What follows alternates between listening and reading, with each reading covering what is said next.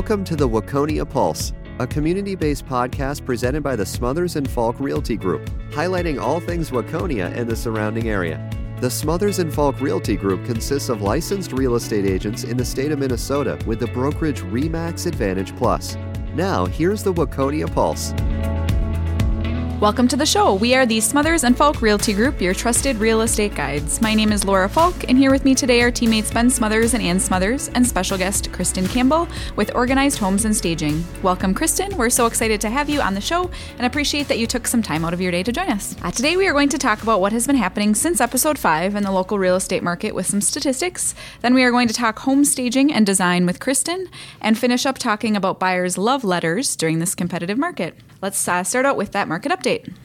This month, I decided to talk about the 13 county Twin City region as far as their uh, June 2020 statistics and updates, and a couple uh, numbers that I felt were kind of interesting in the time period you're looking at back. And June is kind of right after when COVID hit a couple months, and people were still trying to get things figured out. And one number that really stood out to me was the number of listings in June year over year from 2019 to 2020 was down almost 15 percent. It's a pretty big number um, when you think of how many people live in the area. It's over uh, 1,300 homes different than are on the market at that point. So, thought that was interesting. And on the same path, median sales price was up six percent. So, Wow. that means people were willing to pay a little bit more for the homes on the market. Laura, you had a nice uh, stat. I we we briefly talked about before this regarding Waconia. Can you talk to me about that? Yeah, yeah. This weekend I pulled up some stats on Waconia. In the current market, there were 15 homes that were for sale.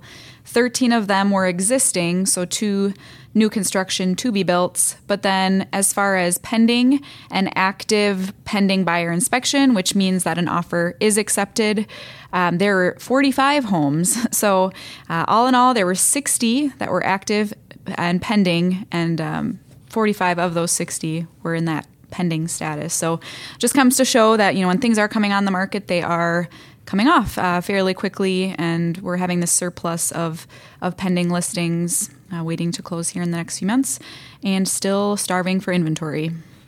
I just pulled up the Waconia numbers for June, and it's kind of on your same point. In June 2019, there was 47 homes in the market. June 2020, 22 homes Yeah. were on the market, so Half. 53 um, percent decline, which is good for sellers in a way because they're still going to be able to command that higher price. Hopefully, if their home is priced right, buyers are going to be more willing to, uh, you know, during the inspection, if anything comes up, they're going to be willing to waive anything because they they know that if they don't get it, somebody else is sitting there in the wings waiting, ready to, to buy it. Right, right. And interest rates are still very low and they're holding steady there. So that's keeping the buyer traffic, you know, still moving and, and lots of people interested in purchasing to lock in those great rates uh, over the next 30 years. So uh, multiple offers too, again, are happening in those po- popular price points, you know, in our area as well. So if it's priced right uh, and showing well, we're still seeing a lot of activity right right away those first few days and possible multiple offers. So we'll talk a little bit later today about multiple offers as well in our third segment. So now that we're halfway through the year, RE/MAX is a big international brand. They have their different regions, and we're part of RE/MAX Integra, which is kind of the Midwest. And they put out half year stats typically every year. And this being our first year as a team, we were going on month number 11 right now. And it's kind of fun to see where we stacked up to our goals before the year. And year to date, we have 91 sides and just around 31 million in volume. So that is better than we I think anticipated Yeah, going yeah. into it last year. So we're we're happy with that as a team, and Definitely. we placed uh, top 30 in both um, year to date commissions and sides. Very exciting. With those numbers, yeah, we would really like to uh, thank all of our clients or referral sources uh, for those numbers and the the exciting year we've had. So thank you. yes, thanks so much. Let's take a short break, and when we come back, we're going to talk with Kristin regarding her business and what she is seeing for design trends, staging tips, and more.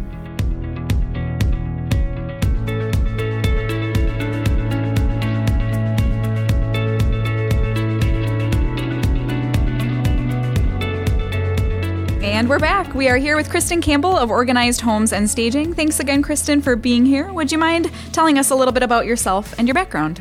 Sure. Thanks so much for having me today. Um, my name is Kristin Campbell, and I own Organized Homes and Staging by Kristin.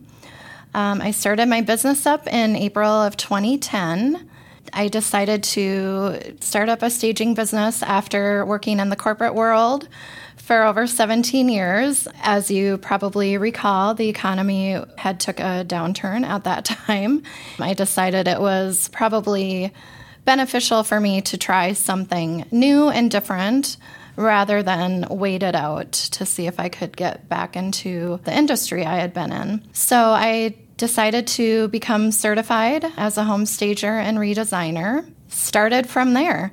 Great. My husband and I have lived in Waconia for 16 years as of this upcoming December, and we absolutely love it here. I do a lot of my staging business in and around Waconia, Carver County area. I do specialize in occupied home staging meaning the seller is living in their home while it's on the market. And my goal is to try and utilize as much as of what they already have to make the necessary transformations to get it market ready. That way I'm, you know, I'm trying to be as cost effective for them. Not everybody has a budget to either rent or bring in all new furniture and decor to stage.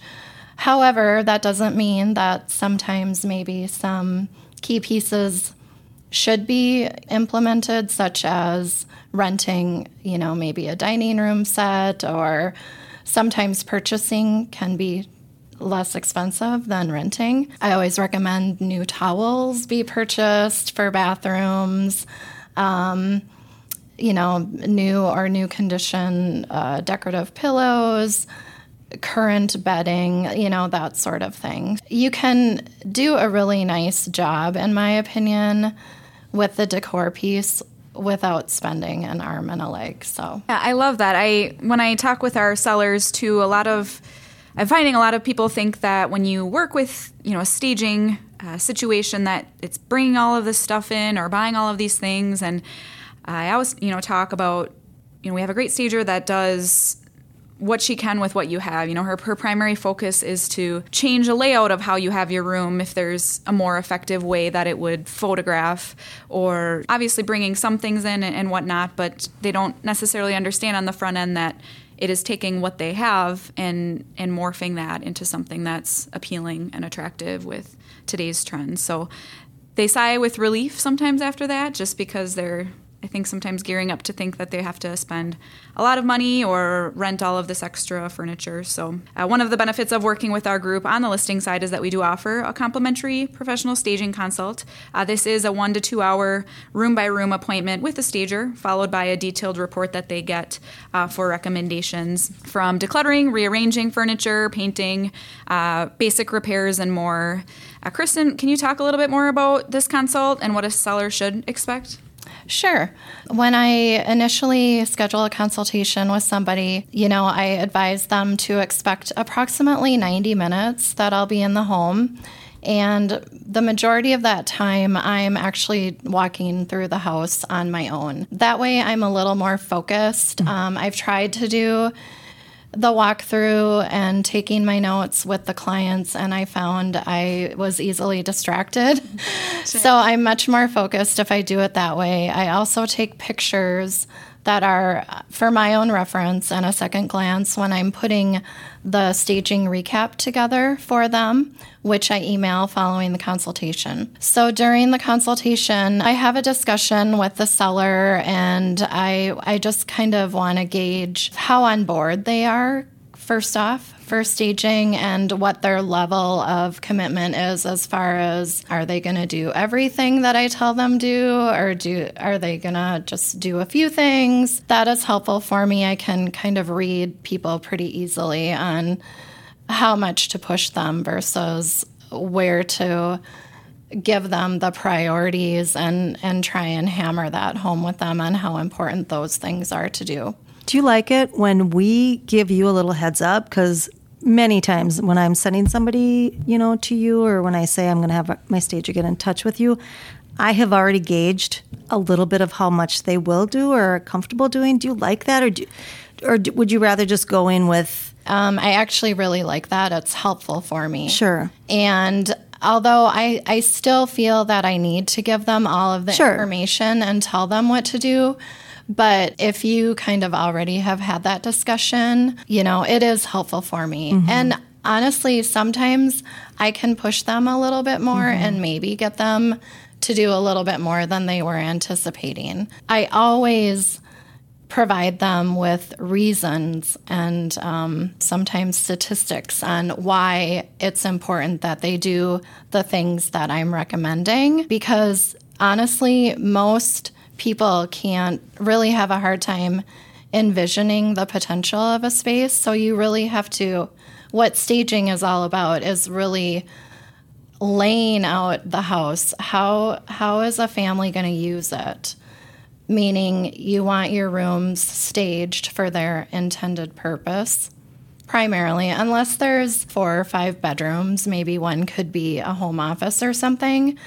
But it's really important to showcase a house on how the potential buyer is going to be using it, not necessarily how the seller is currently using it. That's a great that's, point. That's one thing we have to keep in mind is us. We're all in homes all the time. We and you know, Kristin, you're very educated on the new trends and what it takes and what people are looking for. And we have to remember that those sellers they they don't go into other people's homes all the time. They maybe go to their friends or their family and they see what they do, but they don't know what the in trends are and what other buyers or the majority of the buyer pool are looking for. So that's one of the main things I push and why it's important to um, have your services services a part of our team. While you were talking, Kristin, I was thinking about buyers are to envision how to use a space. It made me think of depersonalizing. I know sometimes sellers struggle with, oh, well, this is my family photo, or this is our favorite art piece from this exciting you know trip that we went on or, or something like that. And and you know obviously it's important to them and and cool you know maybe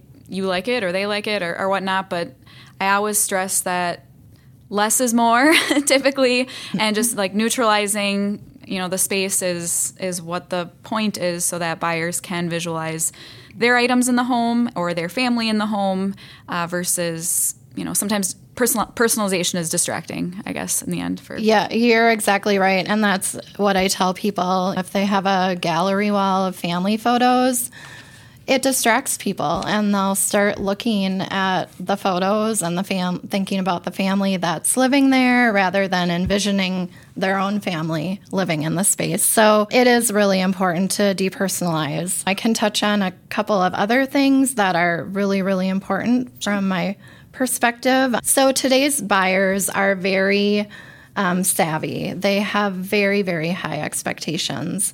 And even if a house isn't new, they expect it to feel like it's new. So, um, fresh, new, neutral paint goes a long, long way. It can do wonders for a house. And if you are willing to do the painting yourself, it can be very economical. They also expect key updates typically, you know, in most houses, meaning updated countertops in the kitchen and bathrooms, updated light fixtures. The flooring should be in really good or perfect condition.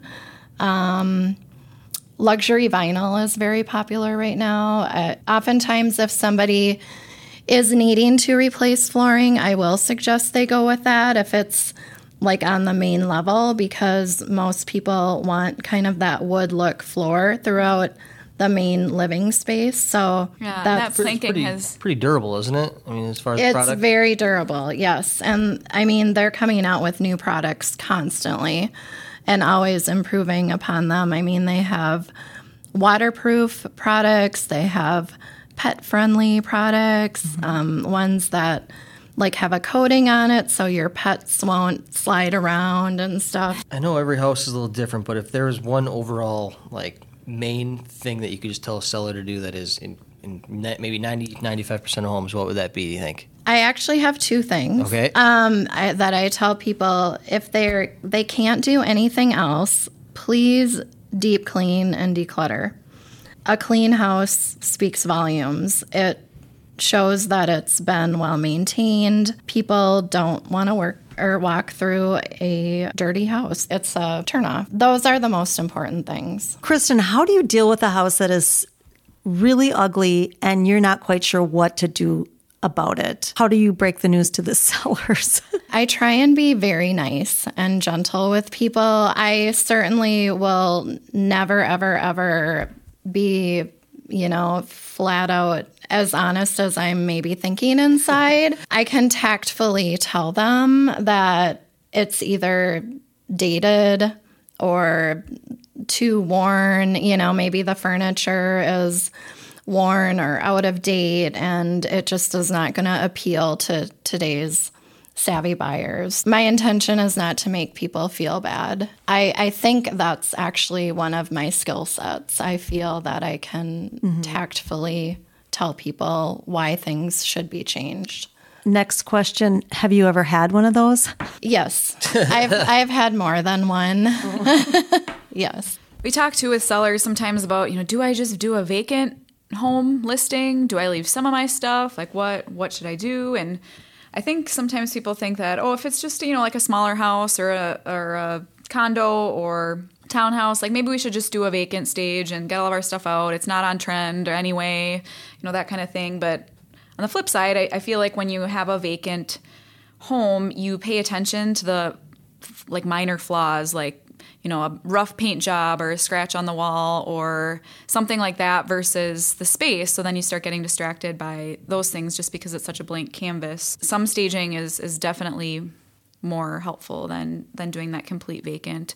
And there's it, help too. You don't need the like brand new couch and bringing all this stuff in. Um, there's ways to utilize existing furniture by you know making it more neutral. Um, I know you recommend some some fun uh, ways to do that like slip covers that's kind of one of the big ones i was yep. thinking about over couches that are just neutral and there are some easy ways to cost effectively make some updates to your house um, whether it be slip covering dated or worn furniture target actually has some really nice slip covers for like 50 bucks and they're neutral colors and you throw one on with some new pillows and it looks really cute. So, chalk painting furniture is a great way to instantly update dated or again, maybe damaged or worn wood furniture. And then as far as artwork, artwork can be tricky because a lot of people do like to use family photos at, in their home as their artwork. One of the tips that I give people is to get some decorative neutral craft paper and put that in place of maybe the family frames on the wall. And it just, you know, it removes, it depersonalizes the space and then it gives it just that needed uh, neutral artwork. Hmm, I've never heard of that. That's Great idea. Can you share any up and coming design trends out there? We've really kind of been seeing a lot of that grayish sort of paint colors for the walls and still white kitchens, white trim. Is that around for a while? Or are they predicting a change? Grayish is I think here to stay yeah. forever. White kitchens do still remain the most sought after color kitchen. However, it is starting to trend downward slightly. People are starting to crave more wood tones again or painted cabinets. What continues to trend also is if you have an island, painting that a different color than the rest of your cabinets. Yeah. Gray is never going to go out. It's it's uh people love the gray and white, but they are wanting some more warmth too. Sure. Another trend is pops of color in staging or brighter colors. I think, especially right now with people being home so much, they're craving just a little bit more color than everything so neutral. Mm-hmm. I'm sure you have all seen the 3D accent walls.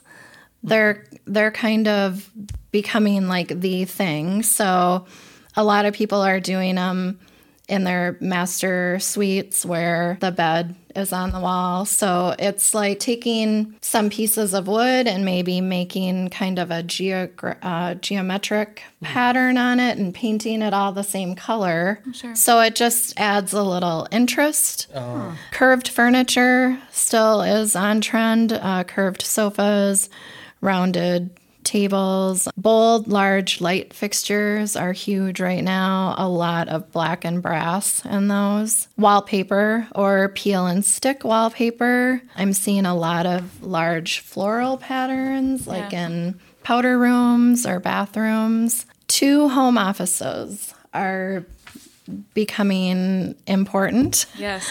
for obvious reasons, and outdoor space. And I think that's just because so many people are spending a lot of time at home now. So, and what are some of your favorite retail stores to shop for staging? my first go to is Home Goods.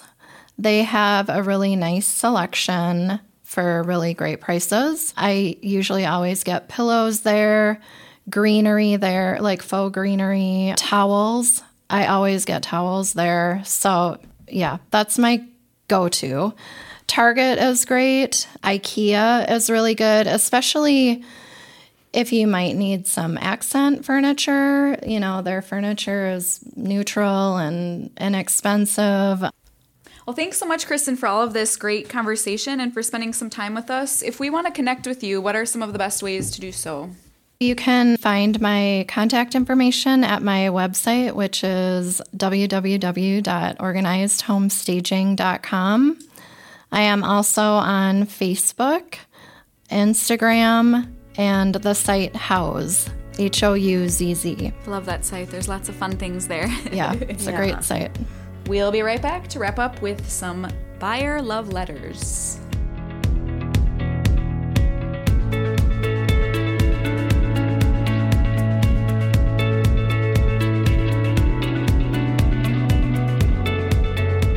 Thanks for listening today. We are going to conclude with some talk about buyers' love letters to sellers and whether or not it is something you should consider as a seller when you receive an offer. So, what is a buyer love letter? Let's talk about this. Team, have you had a buyer write a love letter to a seller?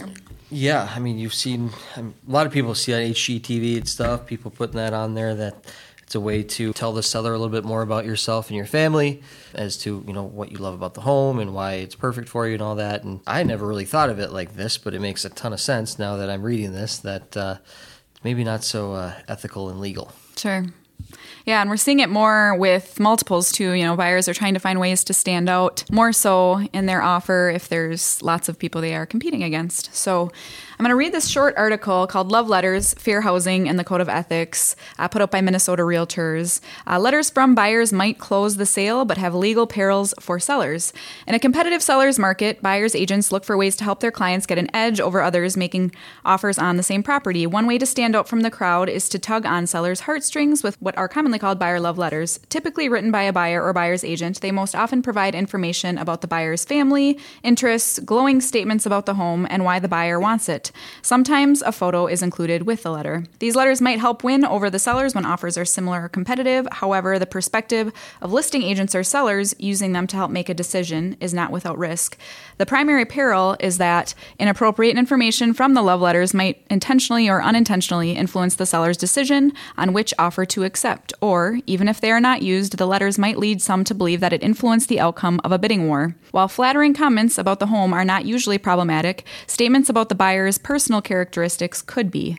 If the seller makes a decision based on that information, they could be playing a dangerous game with fair housing laws and the Code of Ethics, Article 10. The Fair Housing Act is a federal law that protects people in need of housing from being discriminated against based on race, color, religion, national origin, disability, both mental and physical, sex, and familial status. At the state level, the Minnesota Human Rights Act formally adds to the federal protective classes, including sexual orientation, marital status, status with regard to public assistance, and creed.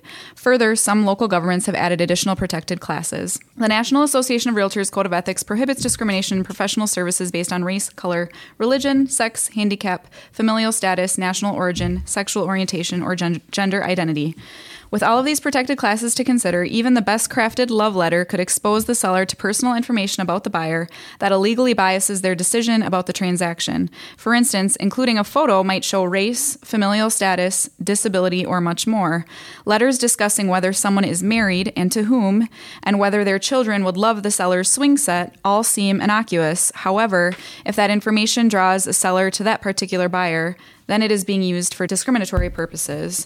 So, Yeah, I guess I thinking about that, you know, a lot of the times the buyers do want to say, you know, my family and I, you know, love this location. It's close to our relatives or uh, church or you know whatnot, and then it is it is getting personal and, and kind of touching some of these uh, protected classes where where there might be a, a borderline ethical issue there. What do you guys think about buyer love letters. Have, have you thought about these things as as your buyers are maybe putting something together in an offer situation? Well, I've actually had some buyers win a multiple offer situation because of the letter. Yeah.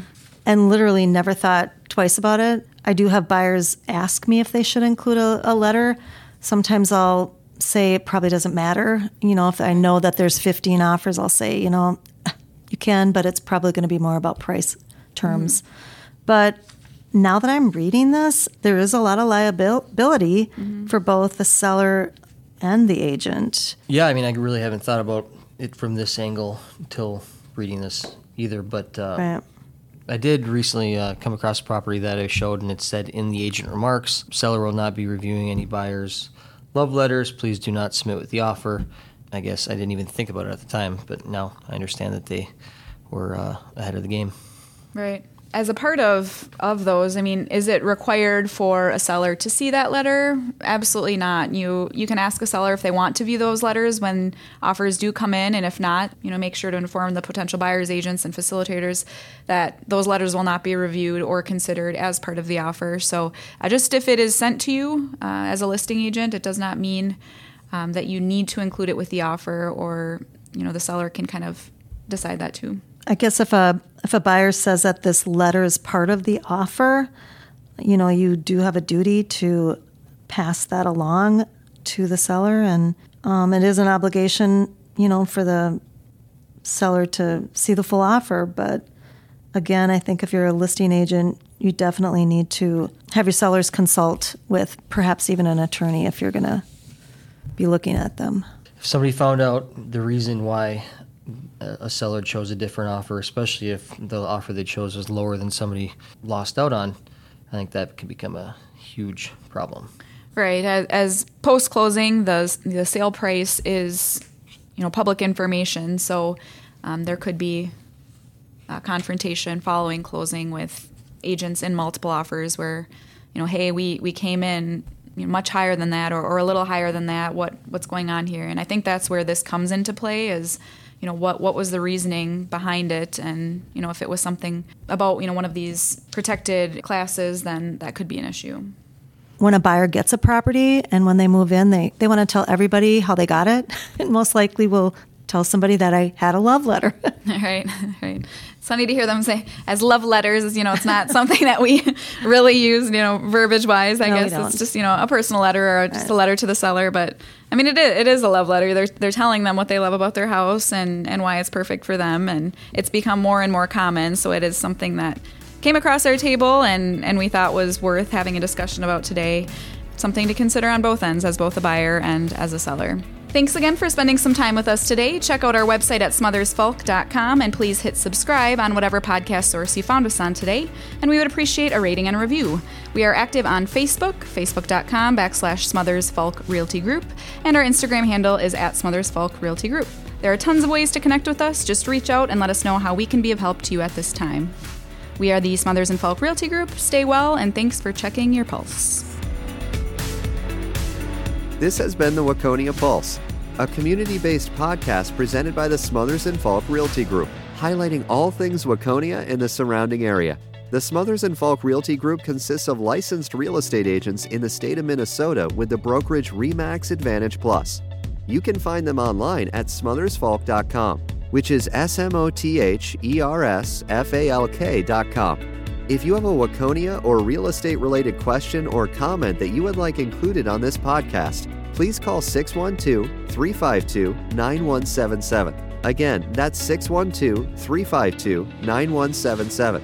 Make sure you tell us to which show you are calling to contribute, and please know that we may include your voice recording in future episodes of this podcast. The Waconia Pulse was produced by Minnesota Podcasting and recorded in their St. Paul studios, and they can be found online at mnpodcasting.com. The views and opinions expressed on this show are those of the individual participants and may not necessarily reflect the views or opinions of the Smothers and Falk Realty Group, RE/MAX Advantage Plus, or Minnesota Podcasting.